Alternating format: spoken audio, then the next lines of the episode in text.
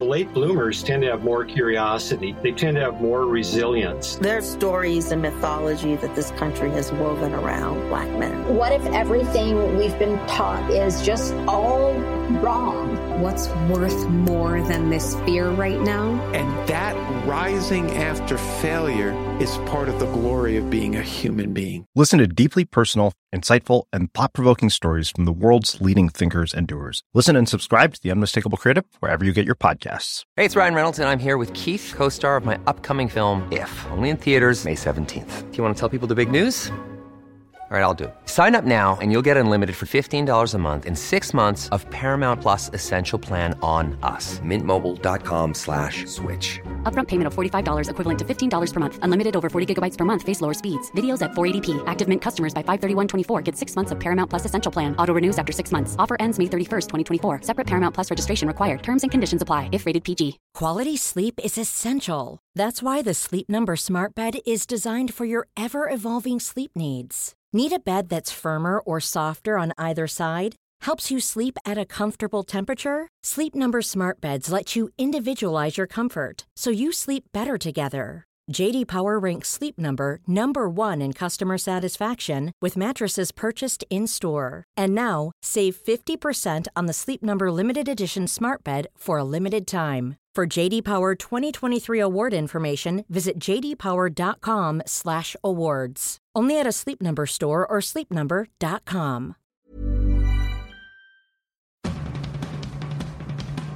Hi, I'm Ethan Suplee. Welcome to American Glutton. Outside of acting, my two favorite things to do are diet and eat. I have a very complicated relationship with food, and on this podcast, we're going to talk about all of it. Food as entertainment. Food as sport, food as fuel. I'll talk to experts and the average person, just like you and me. Today on the show, I'm happy to welcome Tyler Labine. He is a fellow actor and also big guy. Now, you might think, how could two big rotund actors be friends when they're competitors? No such luck. Tyler is the better man. He got to do the fantastic movie Tucker and Dale Versus Evil. If you haven't seen it, I suggest you run out and see it now. One of my true heartbreaks of a job I didn't get was Tucker and Dale Versus Evil. I love this movie, and Tyler is fantastic in it, and we have been friends for years. Tyler is here to talk to us about his health and wellness journey and the things he has learned that he uses in his life today. You can find him on Instagram at T Labine. This exact thing you described, this feeling, this is the feeling, and I might have to explain it, and maybe I talk about this too much. This is the exact feeling that the idea of shopping at Erewhon gives me. Oh, not what I thought you were going to say. Yeah. yeah. No, this feeling of like there's loads of people who want to uh, straighten out their lives with food, nutrition, yeah, stuff yeah, like yeah. that. And and it's not easy. There's a lot. And there's so much fucking data and conflicting data. And like, what are we going to do? And then we're in Los Angeles. And like Los Angeles, we're going to get a lot of pressure. Like, well, you have to you have to just buy food. It has to be organic, but not yeah. just non-G M O organic and raised with like some kind of spiritual vibe too, and locally right, right, right, right. crystals and yeah, yeah, and and by the way, a dozen eggs grass is twenty dollars. Grass finished, yes, yes. Like, yeah. God forbid, it's only gotten grass on one end. Yeah, you can. That's you not good. It's oxidized a certain way. This is not good. And then Paige, who's my wife's best friend, and their whole clique of girls who are super into this stuff. By the way, she probably has some kind of like members rewards card for Erewhon, so yeah. I'm going to shit on it as much as possible. Erewhon, not me. Erewhon would to... never stoop so low. Okay, whatever it is, she's they don't got have a membership fucking, okay, cards, pla- no. like a black card, a well, black yeah, Erewhon yeah, card. There is actually she knows the shoppers' names. Yeah, it's like a millionaires club. Yeah. That's right. Not yes, me. Let's yes. Be clear. Okay. I, I'll go to Erewhon. You've if given I, up if... Erewhon during COVID. No, no, we no, had no. this conversation. She no, no. is posturing. I'm a Whole Foods person, uh, okay. and I've gone down to Sprouts during COVID. Is Sprouts not fancy? It's just. I love Sprouts, by the way. Oh my god! I think Sprouts is fantastic. Sprouts, right? What a place! This opens a whole new world for me. Is it not just Kardashians and Sprouts? No, it's way not Erewhon. Erewhon is the Kardashians. Sprouts is you and me. Really? Yes. But oh, COVID brought even the Kardashians down to Sprouts, I'm sure. Right. At least on one occasion, I'm yeah. sure. You could catch anyway, the Kardashians. Anyway, don't include me in the Erewhon. Okay. My, anyway, Sorry. my point is I look at like some of the stuff that was pushed on me as a kid, and it is in order to lose weight and get healthy, yeah. it's really expensive. Yeah, yeah, And yeah. I just go, fuck, that's not – like if I can even do that in literal terms, mm-hmm. if my bank account will allow me to do right, that yeah. – okay. Do you want to, though? I don't really want to. And then I don't want to be a part of a movement that says this is what this is a requirement, like wealth is a requirement yeah, for health. Fuck he- that. Wealth is a requirement for health. That's so funny, man. It is a racket. Like, it's a full – I mean, it might be the biggest racket, yeah. fitness and health.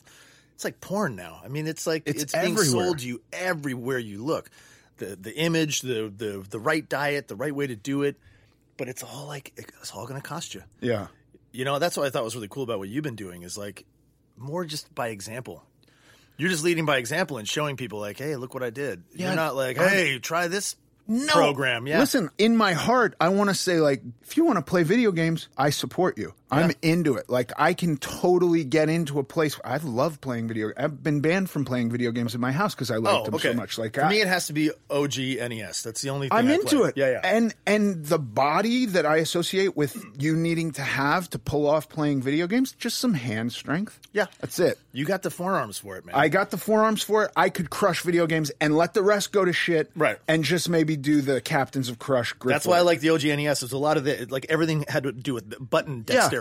And that yeah. works the forearms. Absolutely. It's not just thumbs. Thumbs, what do thumbs do? God, your forearms just dwarf my entire arm. Look at those. They're good forearms. Oh. Uh, they're, they're good but forearms. But I, I never even got to this. I'm doing, I am being put into a computer right now for work, which is super yeah, weird. You're being digitally captured. They don't know hair. They don't understand hair, no. why I had to shave. Hair which confuses is, the robots. It's so demoralizing. I then said to my wife, like, never going to get an opportunity like this again to rationalize this, but why don't I do the full wax?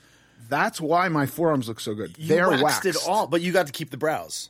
Yes. Yeah. Apparently the computer can understand the brows. There must be some weird eyebrow algorithm they they, they established early on. They're like, this no is... one's going to shave their eyebrows. We have. There's never going to have any fucking luck with that. Get the eyebrows nailed down. But Tyler, you've thrown such a chink in my armor. Like, I, I didn't even have that argument with anybody. They were just yeah. like, you need to shave. And I said, okay. Yeah. Yeah. And it crushed my soul shaving. And the fact that I had these on my face, these eyebrows. Yeah. Why aren't those confusing? Right.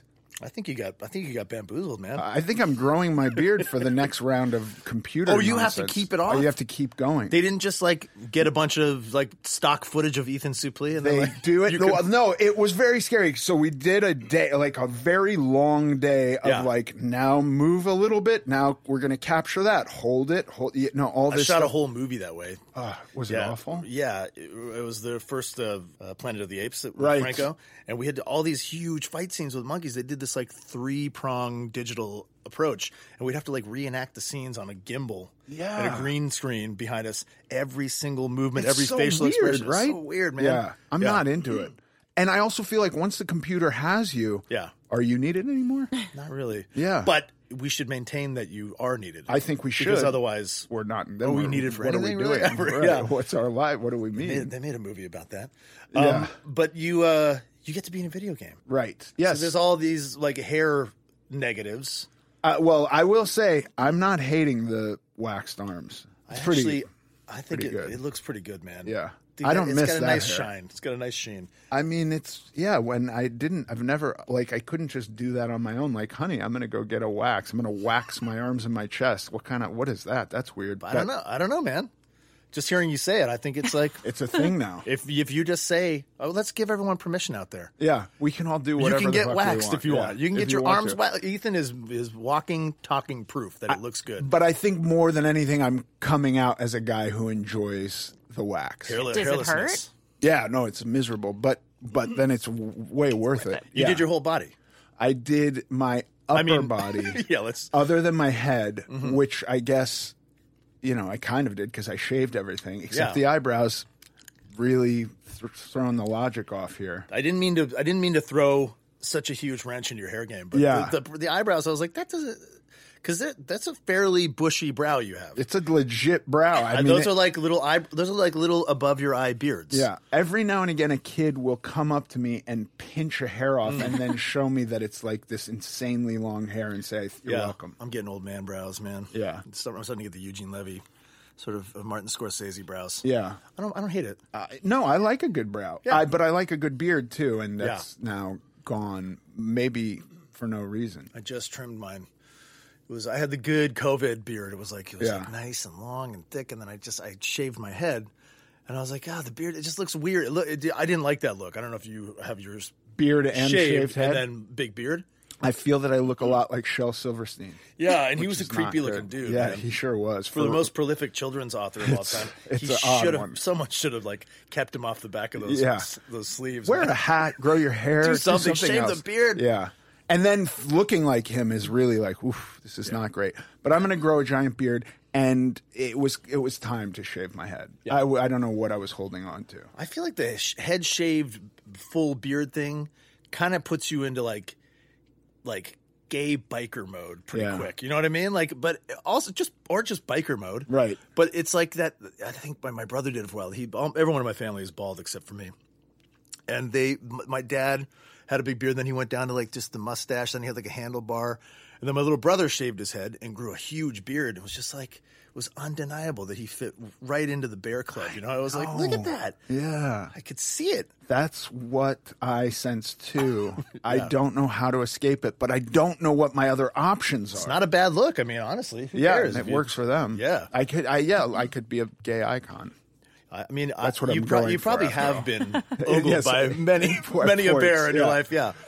Yeah. yeah. At points. Um, Yeah, so back to the food. I, I just don't – the idea that we set these standards and go, like, you have to be – I just don't think it's right. I don't think it's true either. It's not. That's the thing. I mean, the, the, the whole racket is like – it's it's like politics. It's like it's an illusion that we all have to sort of buy into right. or the whole system apparently crumbles, you know? Yeah.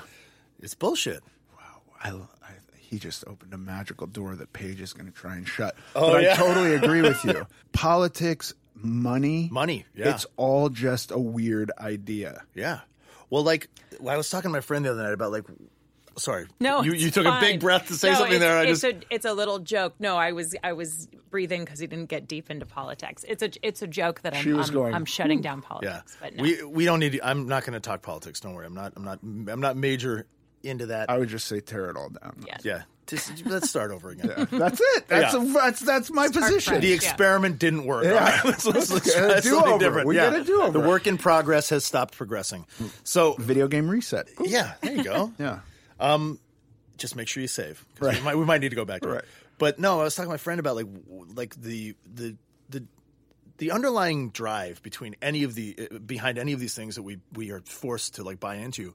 Is this fear, right? Like we're, it's like fear-mongering everywhere you look.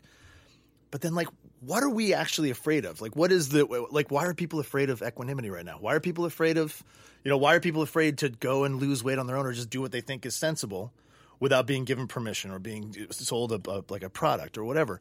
What's the what's the fear? And then if you look past that fear, like it, it just it, – it boggles my mind. Like what they – how do they know – is here's what I'm saying. Have we been raised in this fear-mongering society for so long that we don't know how to function without the fear? Or or is there a genuine sort of like we actually have this fear and they play on it and they market it to us? Or do they create the fear in the beginning?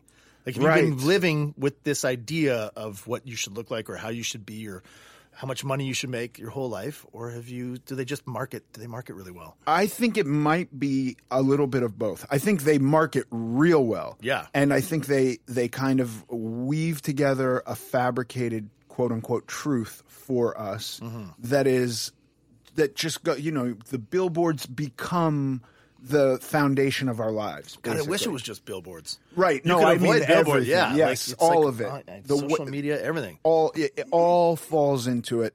But I then also think that there's some part of us genetically that are herd creatures. Yeah. And so if the group is jumping off the cliff, yeah. okay. Yeah. Lemmings, we're, we're jumping we're off the cliff. Yeah. yeah. And if And it's hard to go like, let's step outside of what the group is doing and uh-huh. go like, I don't think this is a good idea. I'm not going to do that. Because once the herd goes off the cliff, you're alone. What the fuck are you doing now here that's, alone? That's a fearful place, yeah. Yeah. So well, I then, think it's a little bit of both, but it is two forces that definitely kind of dictate what we do. Yeah, and it's like we're so afraid of like no precedent. Yeah. You know, like if it hasn't been tried, tested, and true, I can't possibly figure this out on my own. Right. Right? But that's... That's fear-mongering, too. That's like we've been taught that like you have to you have to learn everything from somebody else. You, yeah. have, to, you have to be showed how to do everything, and it drives me nuts. But it's, uh, it's an interesting little conundrum, especially in the fitness industry, because we really are marketed an image so heavily. And, like, I went vegetarian, like, eight months ago. I'm not anymore. Like, three weeks ago, I decided to go back on meat. Yeah. But I did it more as, like, a rebellion against, like, this idea that you if you don't eat meat, you're not a man. Right. And it's the reverse for women. It's like, you should eat less meat. Eat dainty. Eat this, you know, salad for lunch or do whatever. Like, what does that have to do with anything? Yeah. How does my meat consumption... Right. How did that get inter- intertwined with my masculinity? Yeah. At what point... Does that make any sense? I don't understand that. I think anthropologically, it goes back to like who's hunting sure. and who's sitting around the fire with the kids. Yeah, but it wasn't like it wasn't like, hey, who's eating the most of that right. meat around the fire? It was no. like who got the meat? Sure. Yeah, you bring the meat back, and I think I mean I don't know. I'm I've not I've not been a, a caveman. Yes, not not this go around at least. And I but I picture, you know, you're in the field. You take a little sliver of the heart or the liver, and you and the other dudes who caught the thing, or maybe there's a chick out there too, and you share that, you get a bite of it, and it's like, yeah, blood, more vitality. Then you take it back, and the and the gals who are home with the kids, who are maybe going to dress it and cook it, yeah. they're really eating the back straps and all the prime cuts because they're yeah. going to serve you the hooves right. at the end of the day. Right. But we got to have like this real ritualistic eating of the liver out in the field. Yeah. Or the heart. And I, oh, I went to the what, whatever it is. Maybe yeah. it was just like the, you know, I think on a bear, it's like the, the gall. The, there's some, the gallbladder is There's like really a thing with every animal, isn't there? Like yeah. you got to eat this thing. It's virility. It's like, yeah. So I guess that goes back to that. Like the idea of eating the life of another thing. Is right. Like, but why By the way, masculine? I'm making this up. I don't know if that's true. You shouldn't have said that. I'm just. You had me in your fear web. You had me. yeah. right, totally Here's what it is. Men eat meat. I'm going to go home and write a dissertation on this conversation. Yeah. yeah. I don't know, but that's what I, that's what I imagine. But at the same time, like there's no innate truth to that. No. There were certainly... civilizations where the women were hunting and the dudes were yes. hanging out with well, kids. And like, you know, I think a lot of people watched that um, Game Changer documentary, on uh, which made me kind of tip over the falls with the vegetarianism.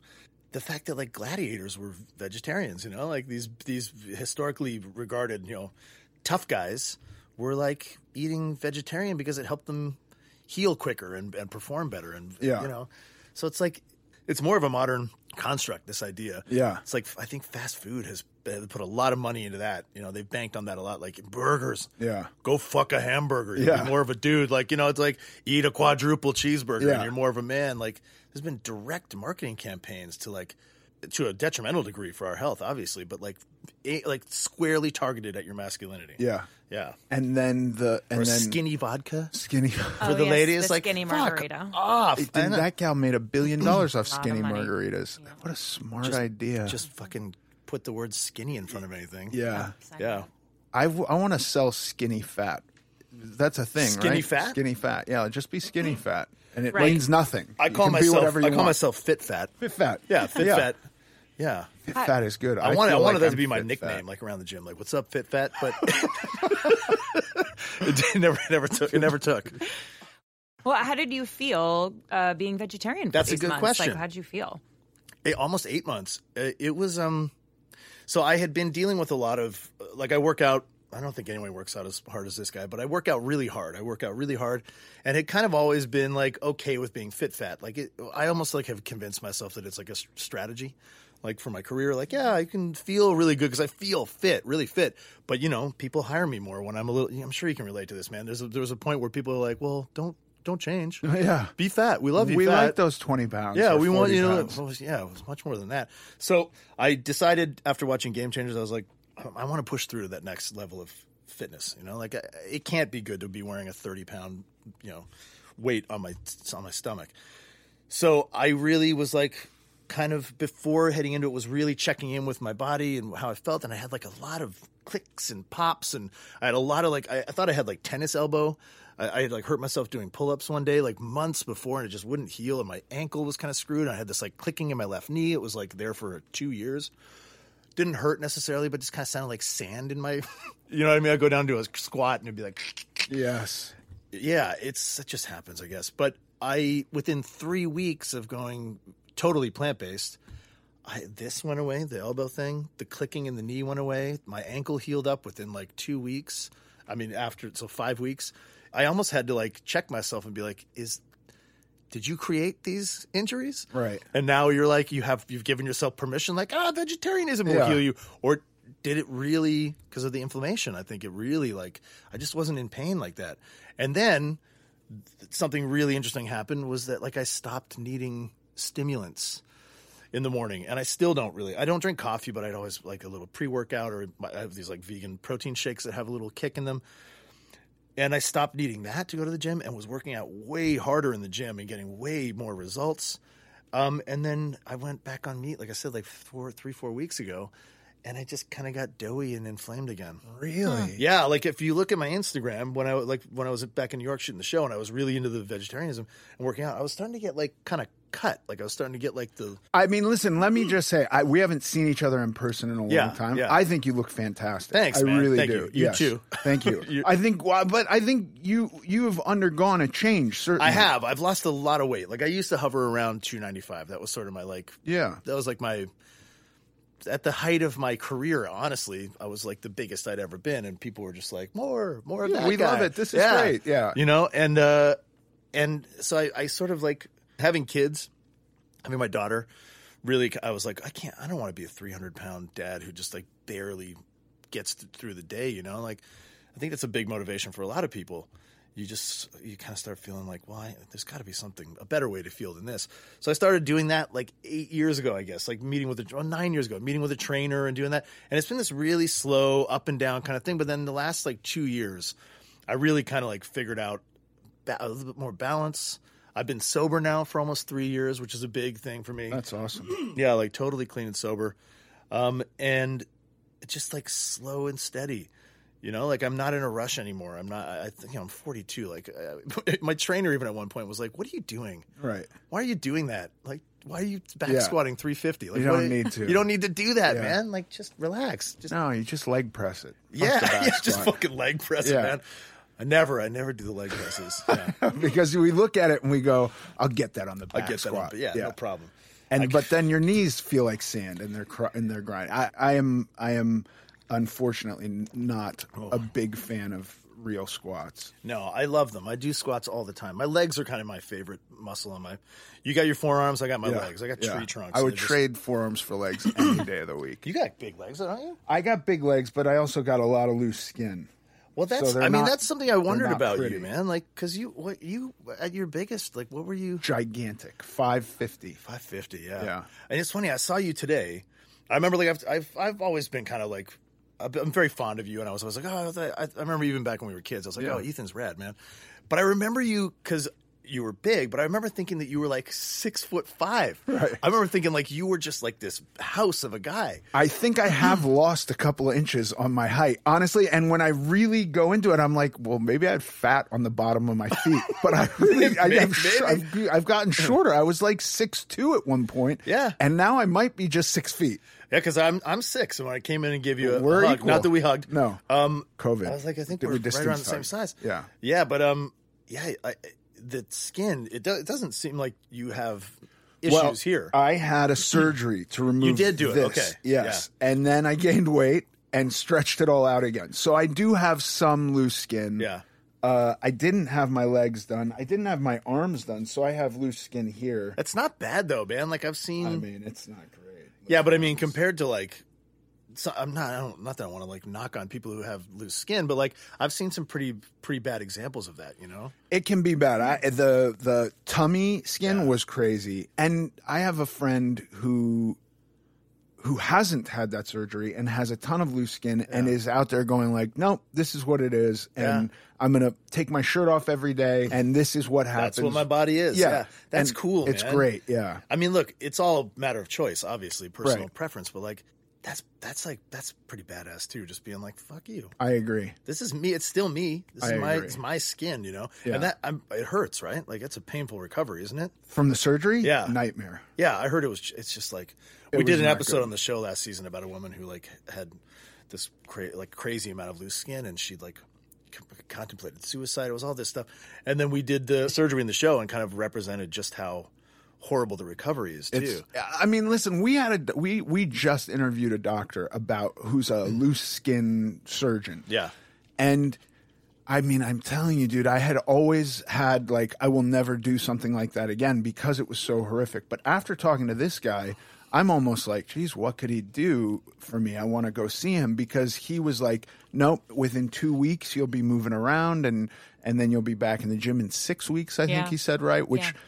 my recovery was nothing like that. Um, I also did this fifteen years ago. Oh, shit. And was that long ago? It was right? a long time ago. Yeah. And, and, and then I...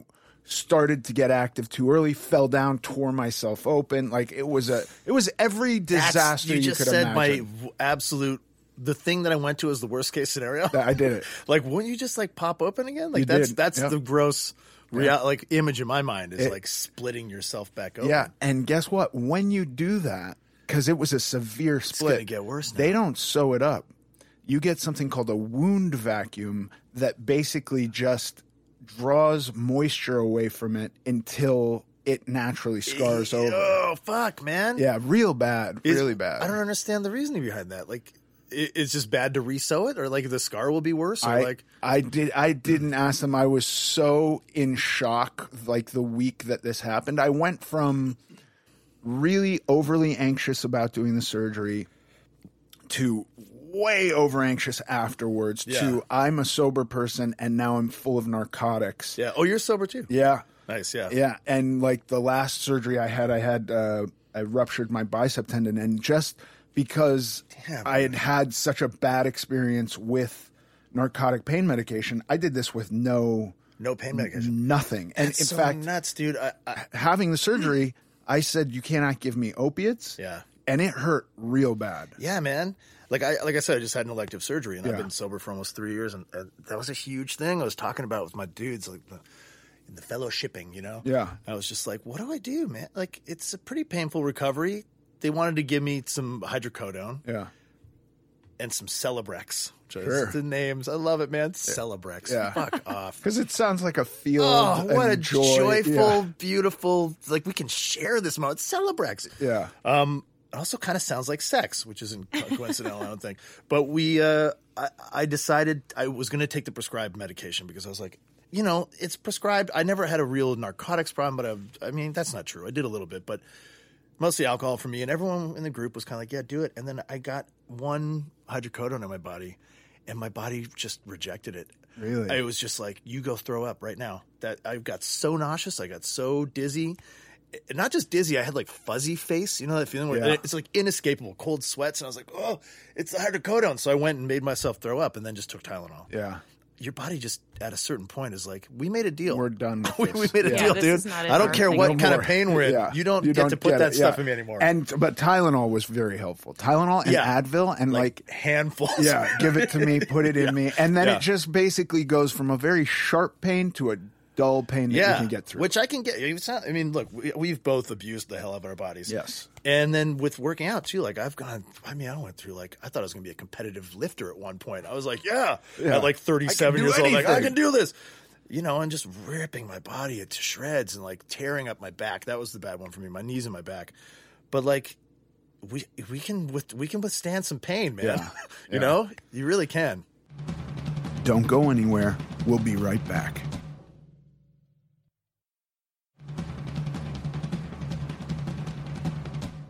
So I had every disaster with skin Jeez. surgery ever. And then we had this dude in here who was so like, I am an artist. I will make you perfect. This is my job. I am not a butcher. Yeah. Any any veterinarian can cut skin off you and sew you back together. Right, right, and that, and then I was suddenly like, that's what happened to me. Yeah, you got. You was I like, was in a butchery. It's like the Joker. Yeah, you know, it's crazy though that like I, I, I'm wondering because I'm I'm starting this new program, like I said, which I want to talk about in a, in a minute, where it's. The goal now is to go from two, like a really comfortable two thirty-five, two thirty to like one ninety-five, which Ooh. is a big, big loss. Yeah. I've, I, I haven't been one ninety-five since I was like twenty-one years old, twenty-two years old. Before I moved to Hollywood, I was like, you're yeah. going to lose all this weight. Um, I looked horrible. I was on like Hydroxycut and like, you know, just all that stuff, all these like thermogenic boosters and yeah. just fucked with my heart. But, um, so I'm, I'm not totally certain I'm not going to be left with some, some skin, not my arms and stuff, but this is pretty like it already. I think a lot of this might be, some of it might be skin. It hangs funny. I can see muscle underneath it if I move it the right way. So I'm like, oh, you might be, but I'm looking at you and I don't think it's going to be yeah. uh, like, I mean, listen, dude, I, the skin that I had, I like what I have now, I wouldn't have surgery for right. the loose skin on my yeah. stomach. And again, maybe you do this and you go like, no, I want to get this off. I mean, I don't think so. I, I also don't really care about the, like the, I'm not like, I got to get washboard abs. Or, yeah. And I have stretch marks like crazy all over yeah. my body. And I'm kind of like, I like them. Yeah. It's not bad. You know what I mean? I'm, they just kind of look like I got abducted by an alien. Yeah. And they did a bunch of experiments on me. They're like cool scars, you know? But yeah, I, I've thought about that. Just like if, if I did lose, I mean, like going from three, 300 initially down to like one ninety-five. Yeah. Big transformation, but I did it so slow that I think my skin's had time to, to, to snap chill back. out. Yeah. yeah, but I, if I can plug my buddy's yes, thing please for a tell, second, what are yeah. you doing? So my my buddy uh, Ben Gustafson up in Canada in B C, he is like a family member. I've I've known him forever, and he was a professional chef in Vancouver, like a really hot shit kind of chef, and he got really badly addicted to. to some drugs and some painkillers, and he fucked up his knee, and then he got addicted to those painkillers, and he ended up kind of having to leave the industry and then went on this like sober journey to become a fitness trainer, like a, like a really, really expert, like he just, I mean, you should see this guy. He's in like unbelievable shape. And he started this company called Lift to Rise Fitness, and uh, him and his wife own it together. And, and uh, he's just, he's, he's, he's a professional chef. He's also uh, been a addiction counselor for eight years now, uh, and he's also a, a, a professional trainer. And so he took all of those elements and was like, you know what? I think the main thing that happens with people is like the growth from the inside gets sort of looked over. You know, no one really cares about that. It's like, hey, get results fast. So he's incorporated the counseling, which I, I was I was like blown away by that. He's like, yeah, when you sign up for the program, you get like twelve weeks of counseling with me. Wow. And it's it's not like we don't have to go into like that's for a therapist. I'm going to talk to you about some pretty fundamental, easy things to recognize in yourself. Like it's the who and the and the and the and the what and the why and all these things of your fitness journey. So I'm just starting that. And then as a chef, he basically was like, look, there is this fallacy like we're talking about that like you can't do this. I'm just going to give you recipes from my book and you go make them, and you can you can fuck around and substitute what you want, but like it's tasty, really good food, because I think that's another thing a lot of us go like, oh shit, I don't want to eat, you know, rabbit food all day or whatever you want to call it, flavorless uh, shit. Well, I guess shit would taste like shit, but flavorless food. It's highly flavorful. It's highly, yeah. If you like the flavor of shit, yeah, you're, you're going to love, love eating shit. shit. Yeah. Um, So he he's put this like all three of his kind of fields of expertise into this program, and uh, so far so good, man. Like it's it's only been a few days, but like the food is delicious, the counseling is rad, and that that part really appeals to me the most, because there is a, a huge mental element, a, a psychiatric like a psyche element involved, psychiatric I guess, in weight loss. Like you. That's where most people get fucked up. It's not the, it's not even the food. It's not the working out. It's like the idea that you're not worth it, or the idea that you can't visualize that goal, or you, you don't think that it's attainable, or whatever. You have some trauma from being chubby your whole life or fat your whole life, you know? So he really gets into that. And it's like, I don't, I'm in such a like therapy place in my life right now. I'm like in therapy two times a week. I'm A A like as many meetings as I can a week. And I was like, yeah, pile, pile it on, man. Some more counseling. It sounds incredible. Yeah. I think I think it's so spot on with, like, uh, handling your mind, mm-hmm. whatever whatever it is that's getting in your way or whatever you're coming against that is uh, going to slow you down or stop your progress. Yeah. That's got to be dealt with. Yeah. And then the fact that he's a chef, like yeah. I know for me, I'll get into a routine where it's like, this week I'm just eating chicken and rice and vegetables. Yeah. And yeah. I'll make it on Sunday. I By, did that yesterday. Yeah. I made all my food for all the week, and I was like, yeah. oh. By the time you get to Friday, you're like, I need to eat something else. It yeah. doesn't matter. Yeah. You know what I mean? And and but then I, I'm happy to switch it. But if I get a recipe that is not incredibly complicated, that works with my diet, mm-hmm. like I saw this, my friend Charlie, he goes by Char- Charlton Banks on Instagram. He showed me how to make a uh, a low-fat cheeseburger. Nice. And I hadn't eaten a cheeseburger in right. so long. And right. it was on like low-calorie bread. And I'm sure it tastes nothing like McDonald's. Who gives a shit? It doesn't McDonald's matter. It's terrible, yeah. man. Yeah. It had low-cal ketchup, fat-free cheese, super lean ground beef. And it just looked so good. And I made one, and it was like, this is fucking magical. And it's in your mind, like you were like, fucking McDonald's, yeah, man. It's as good as McDonald's for me.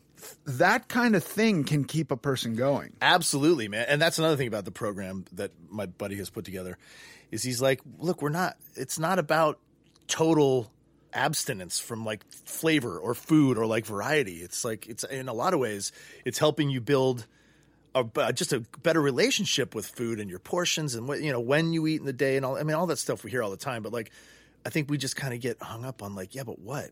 What is that? What's yeah. the thing you're telling me that I should control the portion of? Right. You know, and he's like, well, here. And then the, yeah, on the counseling, I can't even, I cannot say enough about that idea. And I'm sure a lot of people are hip to that already, but like not readily available as like a program you can, like a pre-assembled sort of program you can buy. And I I, I told him I'd plug it. So it's it's uh, uh, Fit to Rise. Fit lift to, to rise. rise. Sorry, Lift, lift, lift to, rise. to Rise. And they have, they're on Facebook. Check them out. And they have this like awesome sort of low-cost foundational program called Tighter Tummy. And again, they don't totally focus on like, hey, you got to get those abs or whatever. Right. It's more about an overall lifestyle, but they're still trying to compete in a That's competitive awesome. market, you know, so yeah. Tighter Tummy. I can't wait yeah. to check that out. Yeah. That is awesome. And so you're doing that program. Yeah, I'm, and I'm, I'm, I, we're actually, him and I have been together, like working together on developing lots of uh, T V ideas over the years.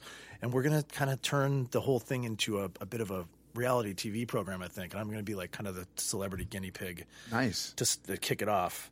And he's got a thing called uh, Coach's Kitchen that he, he's got on Facebook as well. But, like, he's just – he's a really enterprising, smart dude. And I feel like, you know, there's there's never a, there's never enough of this stuff. No. Know? Yeah. There isn't. And there's never enough of what you're talking about. Yeah. There's enough of all the other shit. Well, I just think that the market – and and and it could just be my involvement in this marketplace. But yeah. for me, what I see dominating the market is – what you're doing is wrong. You need to do this. Yeah.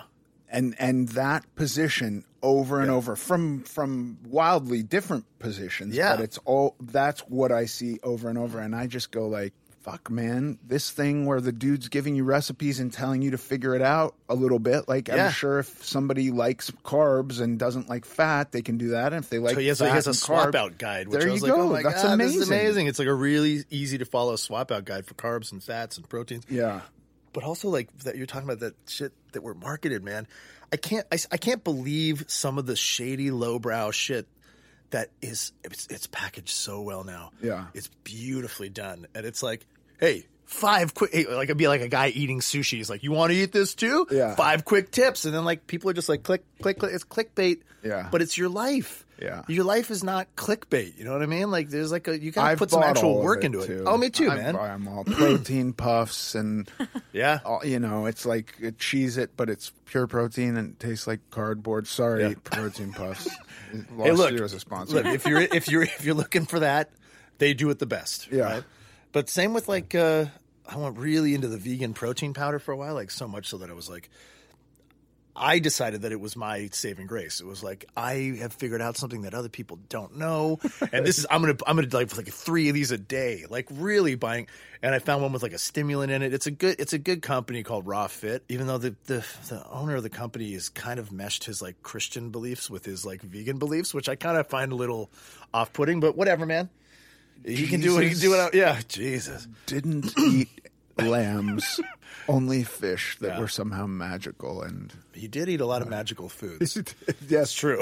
He could just snap fucking bread into existence. He could he could snap his fingers over a yeah, steak and say, "This is vegan." vegan. Yeah. Um, But we, yeah, so I did that. I bought and I went nuts and like like have like a, like a auto shipment every month of like yes. I was like I was like drowning in vegan protein powder, and that stuff doesn't help you poop. No, not even by a, a like a smidge. No, it kind of I, th- I I always think of it when I take a protein shake, and I always just do I do whey or casein. And I can't do either of those. I have a dairy allergy. Right. Yeah, yeah, so that's no good. So you have to kind of do that. When I do I pea protein, them, yeah. Yeah, I just imagine that they go into my muscles and there is no waste. right, right, right. You don't you don't metabolize it. No. It just goes into I your... I maybe pee out some of the water that I mixed in. I hope so. Yeah. I think you probably do. Right. But yeah, I, I had the same thing with the vegan protein. I was just like, it's so clean. I'm so clean. I'm living so clean. I was like, you're not eating food, man. Right. You're not even eating food. You're yeah. eating pulverized bean dust. Yeah. With some chocolate flavoring, and then like coconut milk, and then strawberries and bananas yeah. all day. That like, sounds a, delicious. Yeah, but it's a terrible diet, it's man. It's not good. I was gaining weight. I was like, what the fuck, man? yeah. yeah. I'm you... just drinking all my meals. yeah. Don't go anywhere. We'll be right back.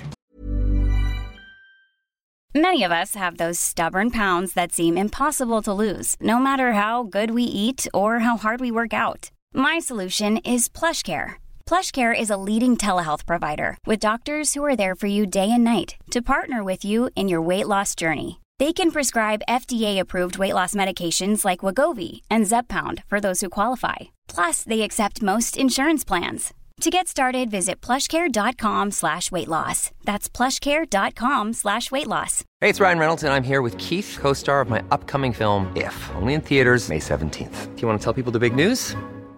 All right, I'll do it. Sign up now and you'll get unlimited for fifteen dollars a month and six months of Paramount Plus Essential Plan on us. Mint Mobile dot com slash switch. Upfront payment of forty-five dollars equivalent to fifteen dollars per month. Unlimited over forty gigabytes per month. Face lower speeds. Videos at four eighty p. Active Mint customers by five thirty-one twenty-four get six months of Paramount Plus Essential Plan. Auto renews after six months. Offer ends May thirty-first, twenty twenty-four. Separate Paramount Plus registration required. Terms and conditions apply if rated P G. Cool fact, a crocodile can't stick out its tongue. Also, you can get health insurance for a month or just under a year in some states. United Healthcare short-term insurance plans, underwritten by Golden Rule Insurance Company, offer flexible, budget-friendly coverage for you. Learn more at U H one dot com.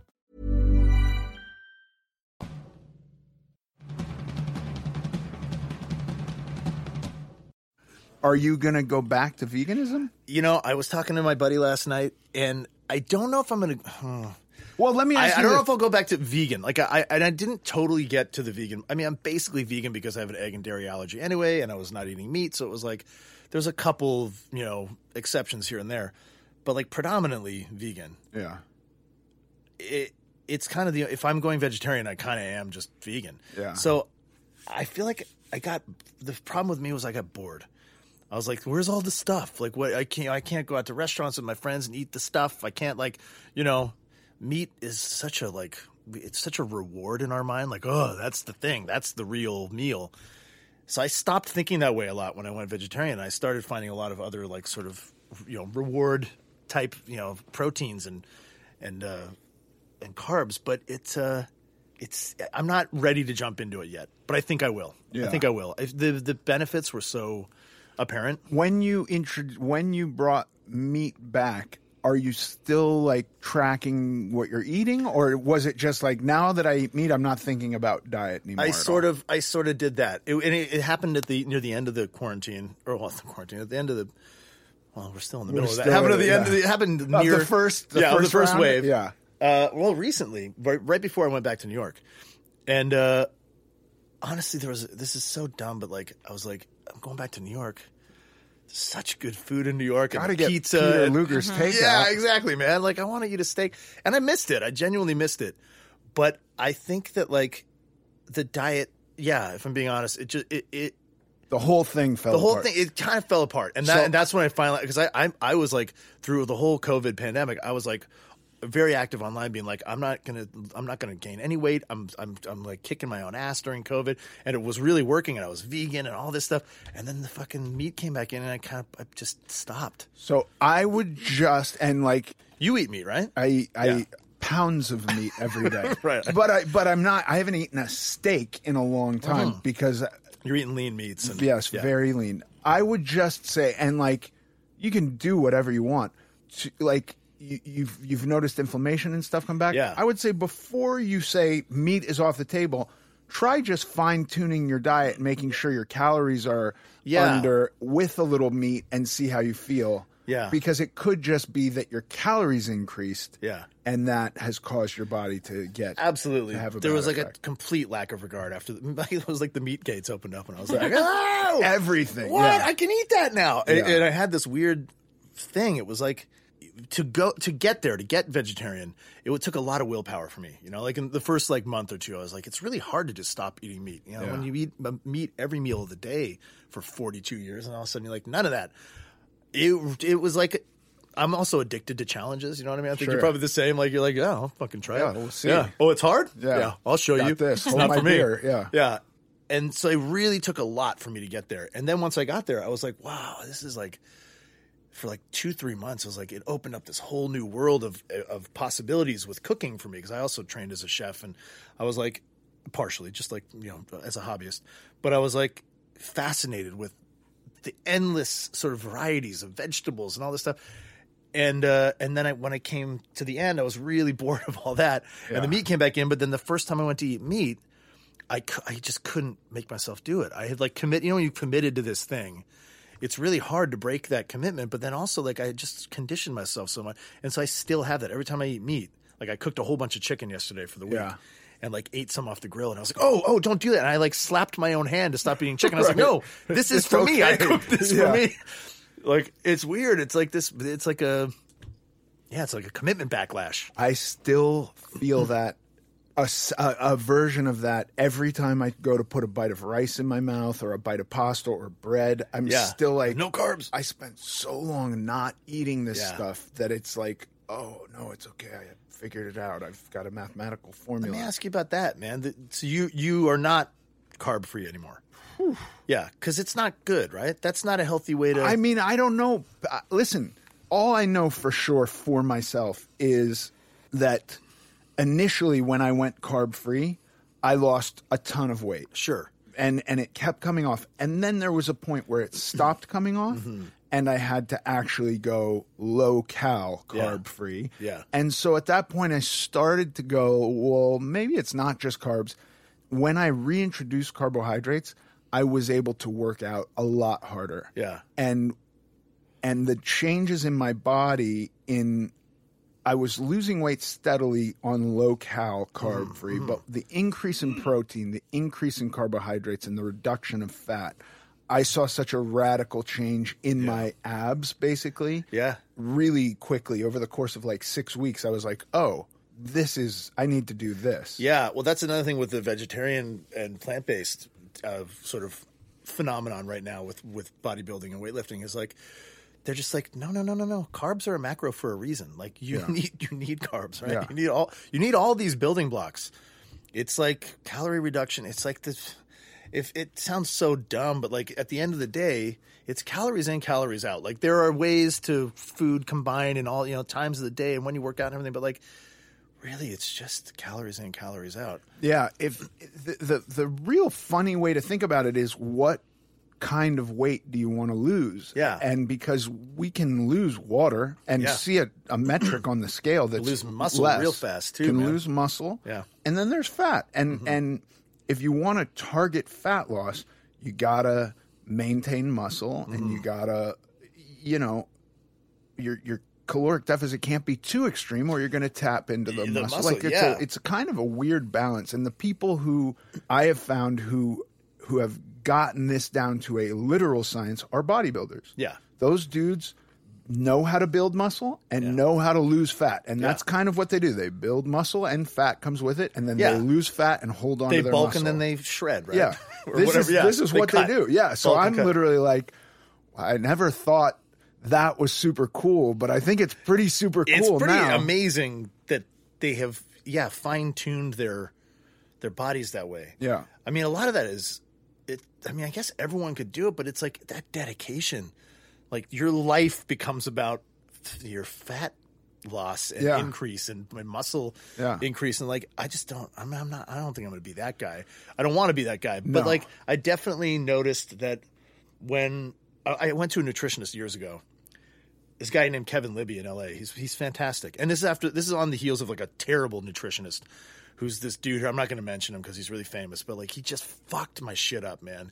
I, I wanna really want to know, know who it is. I'll tell you afterwards. Okay, okay. He, it just was like. Is he also an oncologist? He might. He he's a, he has multiple doctorates, and he creates all of his own supplements yeah, in his I lab. Think right now yeah, he's really famous too. Yeah. Um, but he messed me up big time.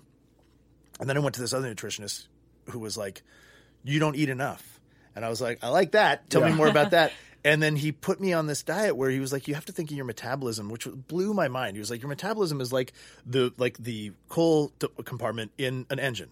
There's a fire in there, right? And like if you're just shoveling barely enough coal to keep the embers going, like it's not you're not gonna that train's not gonna speed along.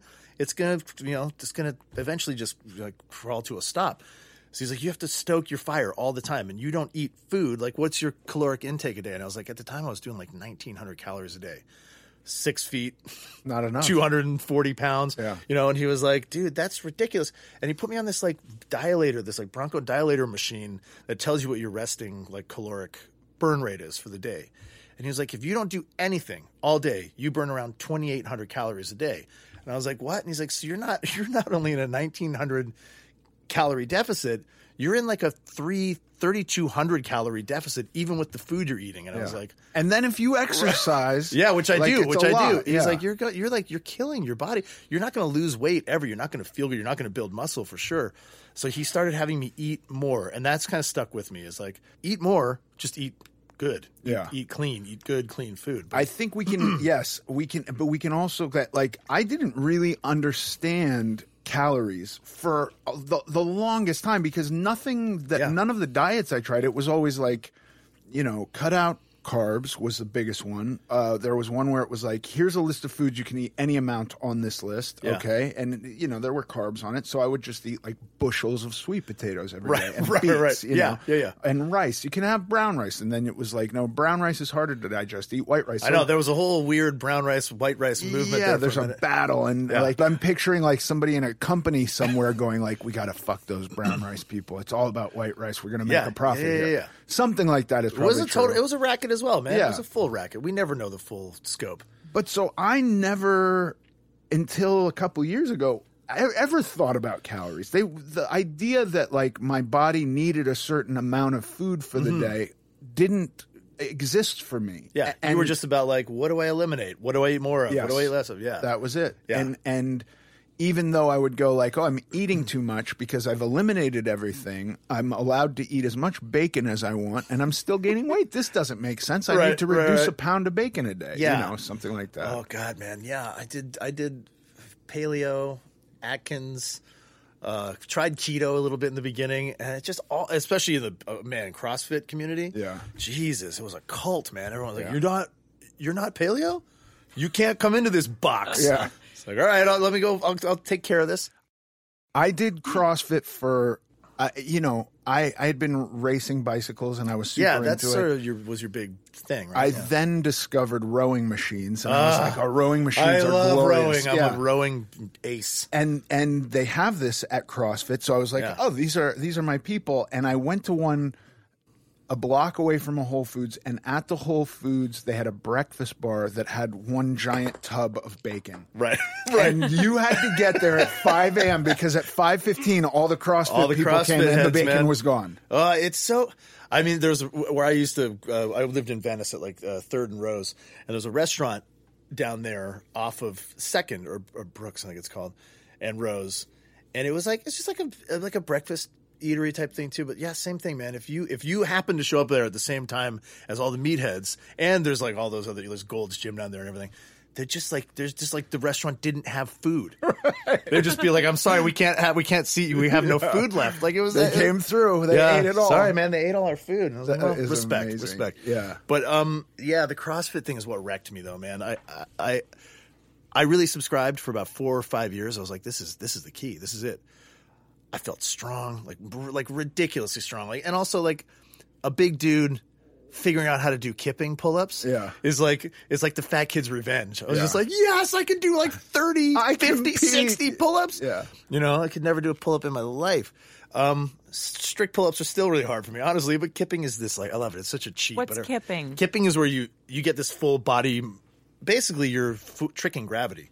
You use your whole body as like a pendulum. You swing. And up. you swing, and you get this wild swing, and then you okay. just start leaving that momentum. The momentum just leads you through it, and you, you really don't have to do much after. No, but you just have you, to be able to hold on. If you Got catch it. one of those kips wrong, you could really damage your I, shoulders. Yeah, I chipped I chipped a tooth as Ooh. well. Yeah, I did a little face into the bar yeah. a couple times. And, yes. Yeah, but your shoulder, yeah. And then when they start getting you into like muscle-ups and shit, and you don't you don't really know what you're doing. You've just been doing kipping pull-ups for weeks, and then they're like, yeah, now you're going to get up on top of that bar. That's when I, I fucked the shoulders up. But it yeah. was it was my back. It was my back. All the, like, the combat, the, the wads, you know, every day is like, there's there's not a lot of consideration or tutelage, really, to tell you to be careful. The whole right. community is like, yes, you can! Yeah. Yes, you can! And you're, like, literally, like, bleeding, you know, rope burn marks up your crotch. Your back is, like, throbbing. And half Probably of it po- is tearing your calluses off. Oh, my God, and- yeah. And, like, bleeding on the bars, and people are like, yeah! yeah. I was like, that's not sanitary.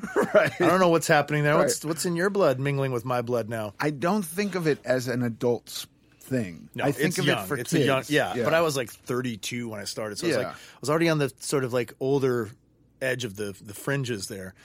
But I, I just was like so taken with it, man, because it's so results oriented. Yeah, like not even in your body, but just like from workout to workout, you like the, you would just see your strength and your agility increasing, and doing crazier and lift. I mean, lifting like that, like how addictive is that? You start doing that, and you're like, oh my God, I can do, I can do this, I yeah. can do it. So it's I can see why it became like such a huge phenomenon. Um, I love Olympic lifts. Yeah, I just yeah. don't like doing them fast. Yeah, or like, uh, yeah, recklessly. Right. Like uh, you can't do that stuff because there'll be people that walk into a CrossFit box and within three days they're doing like this, you know, one hundred eighty-five pound like cleans, you know, and you're like, yeah. yeah, don't do that. You're going to wreck your arms and your shoulders, but no one's there telling them not to, right? Right. So there's all these like... And there's a reason in the Olympics why they do that one time. Yeah. They do one it's a snatch. One-time lift. Yeah. Not twenty snatches in uh, a minute. Uh-uh. It's one snatch because it's like a hard, complicated movement. Yeah. And I think where people really, really fuck themselves up are deadlifts, man. Yeah. Like because you just, you you, you fuck up your back like that, you're just done. But, I, but, I won't do a deadlift anymore. Yeah. I'll do a deadlift with a hex bar. Yeah, yeah, yeah, yeah. Because that feels safe. Or I'll do a straight leg deadlift. But yeah. a real deadlift, I won't mess with it. I just do I do like dumbbell deadlifts now. That's about it. Like, yeah. I'll, like at the heaviest, I'll put like a couple of fifties in my hands or something. But like I was deadlifting like four twenty, four thirty. Like, you know, and but like reps, reps, yeah. reps, reps. Yeah. You know? And it's like that whole community, especially at the box I was at, they were... they started to, like, really get behind me. You know, everyone was like, yeah, look at this guy. Like, yeah. I was not in great shape, but I had, for whatever reason, I could do deadlifts a lot. And then I remember one day walking home after, like, a day of that and, like, kettlebell swings. The wad was, like, running, de- deadlifts, and kettlebell swings.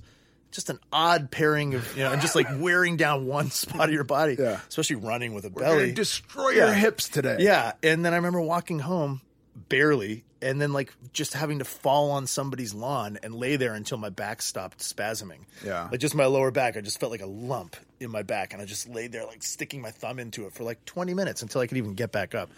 And then I went back to, and I was going seven days a week. Ugh.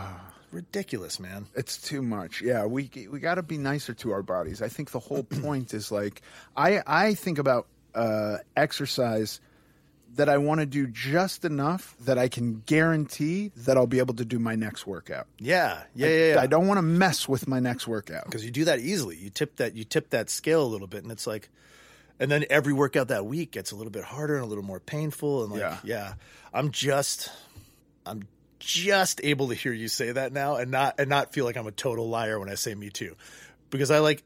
I still have that instinct, you like, know, to like crush it, just kill, kill yourself. I always say, like, I work out like a maniac. I'm like, who wants to work out like no. a maniac? Yeah. How does a maniac work out? Right. It can still be hard. It can yeah. still be hard, yeah, but yeah. but there, I think there is a fine line. I for for me, the hardest week is a deload week. When you get to a week where it's like, okay, mm. now everything is half. Yeah. of what you've been doing. Just sort of like, ooh, yeah. deload meaning like get rid of some weight. Get rid yeah. of something. Maybe the weight's the same as you were doing it in the week prior, but the sets are half. I so yeah. you're doing half the volume. It's of basically like a, a week of active recovery. Okay. I so when the pandemic hit and the gyms closed, you know, I, me like everyone else was like, oh my God. And I tried to order gym equipment. I couldn't get anything anywhere. I, I couldn't couldn't order even like a dumbbell. And luckily, I had, I had bought a, a, a, a Concept two like a couple weeks before. And then so all I had through all of COVID was the was the rower, two like shitty old mats, and two rusty old twenty-fives that I found in, in the right. garage. And that's it. And I, I got the best results I've ever had in my life yeah. from using this app called Shred that's amazing.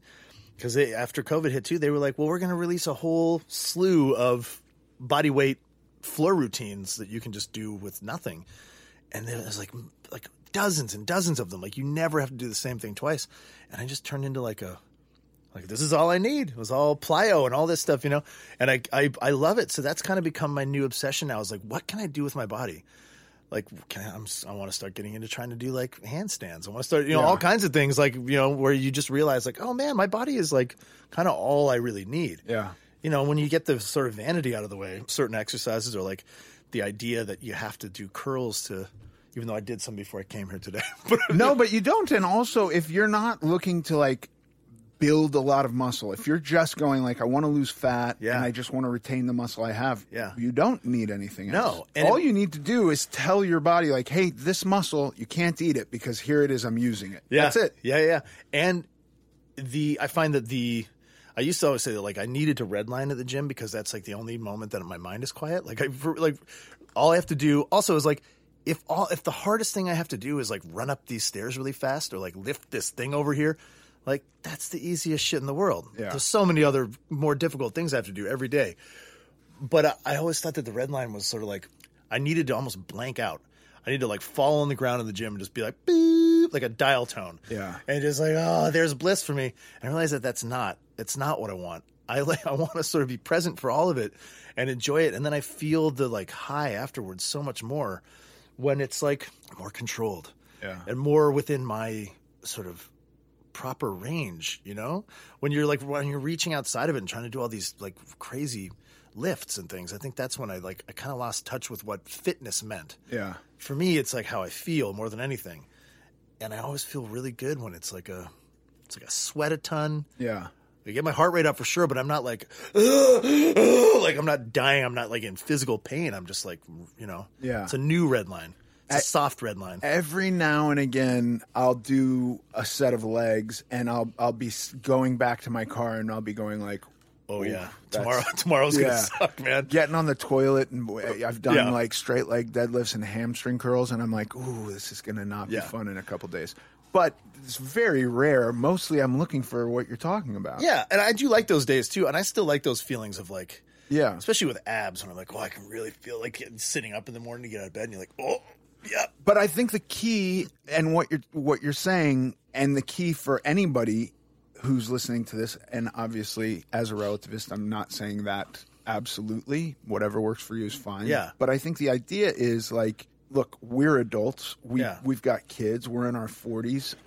Our bodies are no longer just going to heal themselves overnight. Oh boy. We have yeah. we do risk like actual injury, and going one hundred percent every day, you cannot do that forever. You no. cannot just throw extra plates on the bench press every day. You're yeah. going to wind up hurting yourself. Ab- like that's a certainty. Yeah. An absolute certainty. And, like, yeah, like I said, my, my that one time my trainer finally stopped me and was just like, stop. Like, what is the end game here for you? Yeah. You're forty years old. This is when I was forty. And she was like, like stop. You're, there's no point to what you're doing. Yeah. She's like, lighten the weight. Do more reps. Whatever. Don't – you're going to hurt yourself. And I think that was, like – that was a big existential sort of aha moment for me. I was like, right. I'm not going to be – I'm not young. I'm not right. young. I'm not young anymore, you know, and you yeah. have to be careful. And then, like, I think my mentality really shifted at that point, too. I was like, okay, if I am preaching to people that I work out so much because I want to feel better, then why did I feel like ass all the time? Right. Why did, why was I hurting all the time? Why was I, you know, like, I didn't have energy for anything other than working out. I would, like, I would go to, like, do my CrossFit every morning, and then I'd be wrecked for the rest of the day and then barely get to it the next morning. I was like, that's not really... that's not even close to the goal that I actually set for myself. Yeah. What I really want is to fucking have energy and feel good and like, and ultimately change my brain chemistry too. To like, it really opens up, you know, sends certain uh, endorphins and your serotonin levels go up and all the, you know, dopamine. That's not happening if you're in repair. No. Like total damage repair.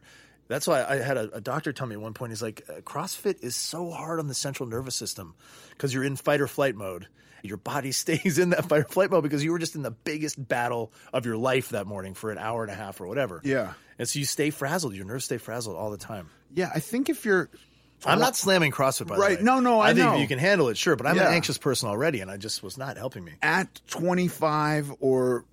even younger or whatever. And, and, and again, these are all arbitrary figures, but I'm saying like a young person who is set up to smash their body that hard and still have a totally normal day. Yeah. Fine. Yeah. I don't think that, but I also think that the idea that you have to, like if, if you're, if you have a goal and if you've had any kind of trouble starting the path to your goal, the idea that you have to kill yourself every day is is damaging. Yeah. You're you're gonna set yourself up for failure because whether that is you get to your goal and then you're just like, oh, I'm done. Yeah. And, and then you automatically start sliding you in the opposite man. direction. Yeah. Or you hurt yourself or whatever it is. The feeling of needing to harm your body every day, yeah. I don't think is healthy. Well, and I think it also became apparent to me that at a certain point it was like flagellation. I was yeah. like, I was like, I was r- intentionally flogging myself. Yeah, you know, like paying paying for my sins or something. You know, we, that's a deeper issue, obviously. But like, I did truly believe that I needed to punish myself or something. You know, and then and then because I was doing it in a productive way, uh, you know, that was okay. But it really was not. It was just like you said. We need to be nice to ourselves. Like you need to be kind to yourself. That's like the uh, complete opposite. And uh, I think that the since you're a sober guy as well, the, the addiction elements to that are just so obvious to me too. That it's like it's it's such an experience. It's like a high. It's an yeah. ultimate high. So you just get like totally addicted to the wrong parts of it. Yeah. Don't go anywhere. We'll be right back.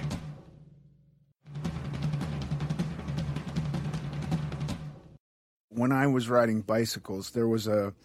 A thing that was kind of introduced to me pretty early on of like this kind of reverence for suffering.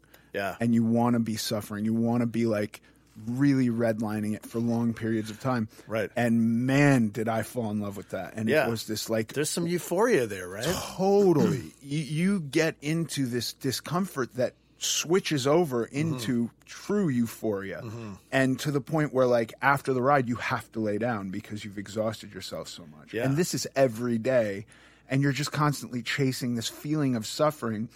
And I can kind of u- use that in times when I'm really tired or really unmotivated and go like, no, remember that suffering. Let's go suffer mm-hmm. a little mm-hmm. bit. And I can use it that way, but it's not the same of like, I need to hurt myself. Yeah, that's controlled. You're, you're, again, as a sober person, you have learned how to sort of manage those yeah. very destructive callings. You know? Right. But you also probably learned a lot about, you know, I'm, I'm really, with the therapy in the A A right now, like really learning about like sort of, you can take that same weird addictive sort of motivation from before and just every once in a while pluck it off the shelf and be like, I kind of want that today. Yeah. You know what I mean? Like if you really are feeling like you need that, you can have it that yeah. day, but it's not going to be like every day all of a sudden you're like drowning in, you know, these red line marathons. Right. right? Yeah. And yeah. The, the goal is, you know, I, people talk about the journey, but like keep the destination in mind. Yeah, you know what I mean? Yeah. Because like I like going out on a boat, but if we just go out on a boat aimlessly, like well, at some point we're going to be like, well, where, yeah. where are we going? We now? might want to head back at one point. Yeah. Yeah. And then we might not know where back is anymore if yeah. we're not paying attention to the destination. Yeah, you get you definitely. I've been lost at sea many times in my life, just sort of like, oh, yeah, shit. Maybe the maybe the destination was kind of important to remember. Yeah, my wife will come and go like, you're not a professional cyclist, right? What, yeah, yeah. What are you? Do you want to work? Like, why yeah. don't you go get a job? Or like.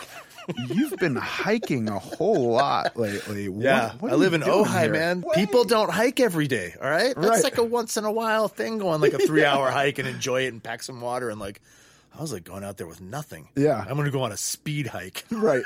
Yeah. You know? Yeah. I lived that too. It's yeah. wonderful. And my wife literally was like, you going to try yeah. to work for like Nature Magazine? What are you doing yeah, in Griffith the, Park what's the goal every here, man? Day? Yeah. yeah. That's funny. I, I yeah. The, the idea that like we do with f- the fitness and the, you know, everything, like it's not saying that this is easy, that you've created a successful podcast, but like, there are people that are making a living just by being attractive and working out on Instagram. Yeah. And like, so the reality is that if you really wanted to, you could switch. You could just make that your profession. Like I, I don't have as many followers as you, but like I could probably, if I really latched onto like the fitness motivation thing as my, as my sort of identifying, you know, space on Instagram, I could probably, I probably could switch destinations. I probably could go. So it's hard to like, you have to, it, it doesn't, it becomes less about like what you could do and more really about like, what is it you want, man? Like, yeah. what, do you really want this to be your everything? You know? Well, I think, and, and part of this, part of this podcast is just my wife going like, oh God, are we going to hear about macros again? Like, this is so right, fucking right. boring. Go talk to somebody else about it. And I'm yeah. like, I don't know anybody else. Who am I supposed to talk to? And she's like, put a microphone yeah, in front of them. People yeah. will talk to you. You yeah, can yeah. talk to people. Go ahead. Like, yeah. I give you permission. And then she's like, well, not so much permission. Paige is going to supervise it. Oh, well, you've been a very good supervisor so far. Thank you. Thank you. Yeah. But, th- but it's it's totally fun because it is something I know you've been fascinated with for years. I've been fascinated with it for years. And every single thing I've tried, I've been fascinated with. You yeah. know what I mean? Like I'm fast. I was fascinated with the idea that a guy like took blood out of me and told me I couldn't eat anything red and like right. had a whole, right. yeah, yeah. It gave me all these reasons for it. And I was like, yes, this will change my life. No apples, no red cabbage, no beef, like no red grapes, no red grapes, mm. yeah. only Even white though they're grapes. More purple, but yeah. yeah. And then somebody later told me, no, no, he was wrong. It's only white things. Like yeah. red cabbage is fine, white cabbage is Just bad. Just flip it on its head. Yeah, yeah. I, I had the same thing. It's it's frustrating at the time because I think you're really reaching, yeah. for that life changing little piece of knowledge that you can just apply and immediately get results. Or it's like th- you've tried everything else and it just isn't working and someone offers you this this brand new solution. But in hindsight, looking back at my journey, however, like ten years now of like really trying to figure out my body, I'm like, that shit is fascinating. Yeah. And every time you embark on one of those, you're learning something. Every time totally. You embark on like, a, let's call it a, a, a failed mission, you're learning like a ton. You learned a ton about yourself. Your body learned something. So it's like, like the, the failures are, I think just to, not to get all cliche, but the failures in my fitness journey are the only reason why I still go. Yeah. I'm still uh, t- trying to get somewhere. It's because I'm like, well, it it's it's a never ending journey. Like it's it just it's constant learning about what, you know, you can you can do and how you can feel. So like, yeah, all those failures really they're helpful. They're really helpful. They're not just helpful. Yeah. They like totally have shaped me now as like a curious human being who wants to stay curious. You know, I think we do that a lot. We shut down the curiosity about you, like the, especially when we're being shoved all this information all the time. Right. You stop being curious. You're just told what to do all the time. But man, if you just listen and stay curious about what your body's telling you, it's like, it's pretty magical. It's so magical. Yeah. yeah. Samuel Beckett, I think, said, um, ever tried, ever failed, no matter. Try again, fail again, fail better. Yeah. And yeah, yeah. that I love. Fail better. Yeah. Whatever I'm going to do, fuck it. I'm going to fail better. Fail better. Yeah. Yeah. That's funny. I, I have like a, as an actor, I have like a very similar kind of tenet. It's uh, this letter from uh, Agnes DeMille from back in like the, you know, Tinseltown days to this young ingenue. And it, she was like complaining on set about, you know, needing more takes or whatever. And she wrote her this letter and the, there's this one quote. It says, for the, for the, for the artist, there is no satisfaction. There's only a queer divine dissatisfaction. And that's what keeps you going. And I think it's the same thing with any yes. anything that you that has no attainable perfection. There is no standard of perfection for, you know, art or for fitness or whatever. It's like it's all subjective. It's all subjective. You just keep going, man. Yeah, that's I like that Samuel Beckett quote. I like that. It's a goodie. DeMille? Agnes DeMille, yeah. Agnes DeMille. Mm. That's a great It's quote, a really too. long quote. The whole thing is fantastic. But I had a director when I was like twenty-one on a show on the C W. No, the W B. It was before, Ooh, it was before pre-C W. Yeah, yeah, yeah, yeah. Pre-C W. The uh, first iteration yeah, of the C W. The very poorly received W B. Right. Although they what they had like Dawson's and yeah, they, they there was pretty, there was some hot shit on there. Channel, yeah. yeah. Um, he, I was this is director named Kevin Dowling who I worked with a ton, but I was like I, that's what I was doing every take. I was like, no, nah, that sucked. I need another one, and I was like a lead on the show, so I'd never really had that. that freedom to be like, I'll take another. Yeah. And he he just kept saying like, dude, you're you're good. Like, we got it. And I was like, no, no. And so finally on his like third episode of directing the show, he came with this little laminated piece of the the the uh, the uh, letter, the quote highlighted and laminated. He was like, take this, put it in your wallet, keep it for the rest of your fucking right. life, man. And you and did. Read, yeah, and I have it. I still have it. And I was like, oh my God. There's no satisfaction. There's only a queer divine dissatisfaction. I love the old-timey language, too. Yeah. It's so good. It's so good. And Why it's do such I like being sentiment. dissatisfied? I yeah. do, because it's nice to know that I'll never I'll never get it right, but I'll never get it wrong. Right. You cannot no. get it no. wrong. No. Yeah. Somebody said that about art to me once. You can't do art mm. wrong. And I was just like, yes. I say that to my kids, but I, you forget it sometimes as an artist. You know, you're just like, no, I, that's a good thing to get them to start, like, coloring better or do whatever, but like right. you don't really believe that. No, I do, man. It's like yeah. there's there's, there's no way to make do it a wrong. Mistake.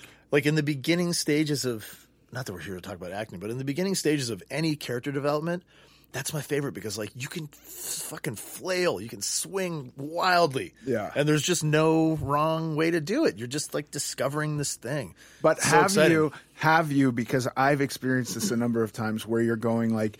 And you're throwing shit against the wall, and yeah. you find something that's so radical, and you're just like, that's what I'm doing. Yeah. And you go into an audition or something, and you do this thing, and you walk out, and you go, why did I pick that? Yeah, oh, all the time, man. yeah. And that's we don't always get we don't always get the job, yeah. you know? Or even when you're, like, on a job, and you're like, I I can just do whatever I want. Someone will eventually come to you, a director right. or a producer, and be like, hey, we don't like that. We've been watching dailies change. But, you know, it's an exciting moment when you, like... Someone hands you the, the, the keys and just says, here. Yeah. Figure some shit out. You brought up Gosling before we started. But yeah. He was the first guy that I saw, and it was on Remember the Titans. Yeah. Who made a radical choice. Yeah. And yet did it in an, in a in a very subtle way. Yeah. And I think he stole the movie. And I mean that very sincerely. I'm yeah, not, yeah, yeah. That's not hyperbolic. Well, you know, me and Gosling have known each other since we were kids. Like, we did a T V series together. I'm sure you don't know about it. It was, we went to school on, like, a cruise ship. It was called Breaker High, and it was this ridiculous show on U P N, taking it even further back in the W B. And we uh, we we sort of we, – it was, like, a really bad teen soap opera show. But me – I met Ryan, and right away I, I had already been, like, kind of a comedic whatever, like, guest starring actor in Vancouver. And he showed up, and he was, like, all for playing. Everything was like, let's fuck around. He didn't care about the words on the page. He didn't care about anything. And I was like, me too, man. But nobody on the show liked it. They were like, you guys are idiots. and and we would get like people coming down from Saban and like U P N being like execs being like taking us into like rooms in the back and being like, oh, we're going to fire you. Right. Start saying the fucking words. You idiot. Like, who do you right. fucking think you are? And I remember at one point, Ryan looked at me and he said, I'm leaving the show. I'm out of here. And I was like nineteen. He was seventeen. I'd never made that much money. I think I was eighteen. He was sixteen, actually. And I was like, I'm not, I'm, what? Am I going to back him on this play and like walk right. away from the show? But he was like, I'm not changing what we're doing. What we're doing is good. Other, or they, they can fire me. And I was like, yeah, me too. And then we kept doing it. And we got in so much shit over and over again. And then the show came out. And we were like the breakout stars of the show. Yeah. Everyone was like, those guys. I mean, you know, for a kid's uh, soap opera. But it was like, yeah, I learned so much from him about like, yeah, just stick to your guns and do... Do the thing that you know is yeah. is better than the thing that they're asking you to do. Yeah, and and and I also found like if I was gonna make a choice like he made in that movie, I would have done it in a way that I think at the time I would have gone like, oh, that choice equals really look at me and I'm gonna steal. And yeah, he was yeah, yeah. just like, no, it has nothing to do with that. It's yeah. a choice for the character. The character exists independently of everything else that's happening. I always envy people who just can't not make interesting choices. You know, yeah. like I feel like when I make a choice, it's like I'm making a choice. Yes, but then see my choice. Yeah, but then you have to realize like the choices that I'm making without in those moments where I'm not making a choice, those are my weird natural choices, right. you know? But yeah, I also like, I'm a big uh, student of truth and comedy. Del Close, like Second City, grew up watching S C T V with Catherine O'Hara and yeah. Eugene Levy and Christopher Guest is like my hero. Like all those dudes, they can't, I don't think too big is in their vocabulary, but right. it's always grounded. Catherine O'Hara is maybe the most unbelievable, like she can swing for the fucking fences so far out that you can't even see the fences she's swinging for. And she still makes it believable somehow, like every time, every time.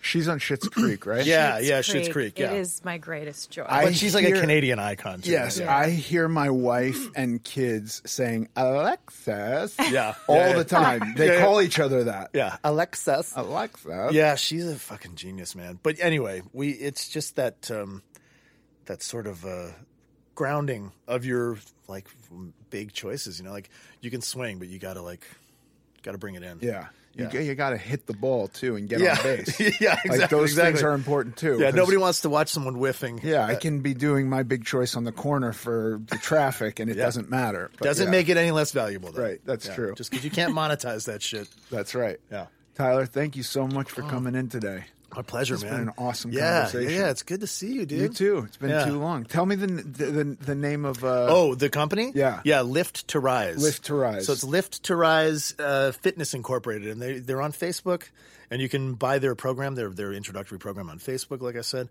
But then they're also... Um, these they just have a lot of stuff percolating. Like really cool stuff, like all along the same lines I was talking about. So check them out. It sounds like... And I think... Uh, You know, guys like that and and uh, Lane Norton and Mike Isratel and guys like this who are who are just giving you the principles that are that are truly necessary for for weight loss or yeah. in, improved fitness, which is like if you want to get bigger, you need to eat more. If you want to get smaller, you need to, you know, and, yeah. and by the way, not in volume, but in caloric value, eat yeah. less. Yeah, and yeah. however you shape that is completely fine if yeah. it works for you. Like that kind of stuff. And so it sounds like your friend's really doing a version of that where he's yeah. like, let's figure out what's going on with you and yeah. then let's figure out a program. It Absolutely. Awesome. It's the growth is like from, the, I think their motto is growth from the inside out. Right. And it's just like, yeah, it's not – it just can get so complicated out there. Yeah. It just can get so noisy and complicated like we were talking about. And then this is kind of just like a clear, clearly lit path yeah. to like, here, just take this. Yeah, you know? Just take this and yeah. it's okay to eat. Yeah, you can eat cucumbers. Food. Yeah. They're not killing you. You can eat red foods. Right. Yeah. Yes. Or white foods. Or white. You can eat any color of yeah. foods. And I don't know, but brown rice and white rice – probably yeah. aren't that different. Yeah, I think they're both rice. I mean, we can agree rice. On that. Yeah. Yeah. Uh, awesome. Thank you, man. Thanks, man. And now for the Q and A. Haley B. has a question about Whole thirty. Her question is, what do I think about Whole thirty? Would I consider doing an episode with a coach or a chef? Thank you for the question, Haley. I love Whole thirty. I think it's great. I, I, I think that the more somebody can eat whole foods versus processed foods, I, I don't know if scientifically they're necessarily better for you, but I do find that when I eat whole foods, I'm more satisfied and I get to eat more than if I'm eating processed foods. So I, I, I know, I believe there's, uh, I actually haven't done Whole thirty. I think it has also something to do with a thirty day thing. I've just never looked at a diet and gone like, well, I can get everything I need out of a diet in thirty days. You guys can correct me if I'm wrong. Maybe I'm not, but I believe the thirty part of Whole thirty is about doing something for thirty days. I, I did paleo, which I just thought of as a long-term Whole thirty. Um, and I think it's a, a really super useful diet. I I don't know that if you – for me, I still have to be restrictive because if I'm presented with a situation where I can eat as much sweet potatoes and, and salmon and steaks and, uh, you know, coconuts as I want, I'm going to eat too many calories. So I do find that if I if I eat foods from that group, I am more satiated and for longer periods of time. If I if I eat a, a salmon fillet and a sweet potato and some broccoli, that's a bigger meal than a cheeseburger from McDonald's, but possibly around the same amount of calories, if that makes sense. And I would totally have somebody on, on the show to talk about Whole thirty. Let's uh, instruct Paige right now to find somebody who is a, a Whole thirty expert or chef. Yeah, because I think it'd be cool to do an episode on um, on recipes, healthy recipes. Thank you for your question, Haley. If you have a question that you would like me to answer on the show, please submit it to American Glutton dot net.